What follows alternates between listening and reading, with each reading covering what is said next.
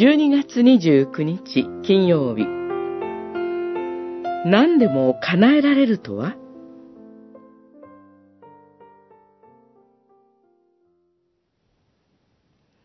私の名によって願うことは何でも叶えてあげよう。こうして父は子によって栄光をお受けになる。ヨハネによる福音書14章13節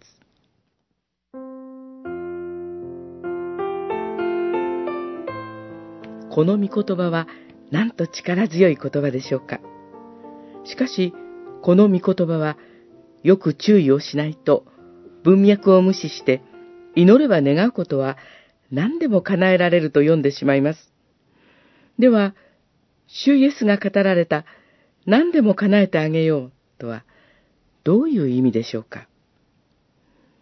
主イエスは十二節で、私を信じる者は私が行う技を行い、またもっと大きな技を行うようになる。私が父のもとへ行くからである、と語られました。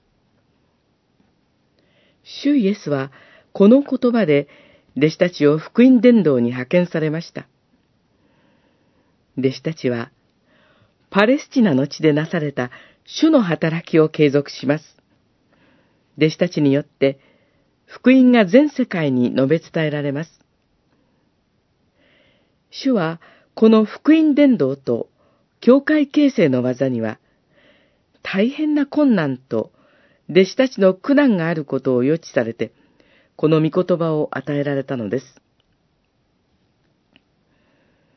伝道の進展を見ることが困難だからこそ、今日の御言葉の約束を握りしめましょう。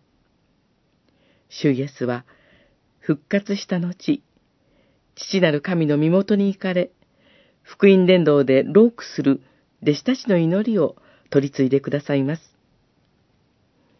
主は精霊によって弟子たちと共に働かれ、弟子たちの祈りは神の栄光となります。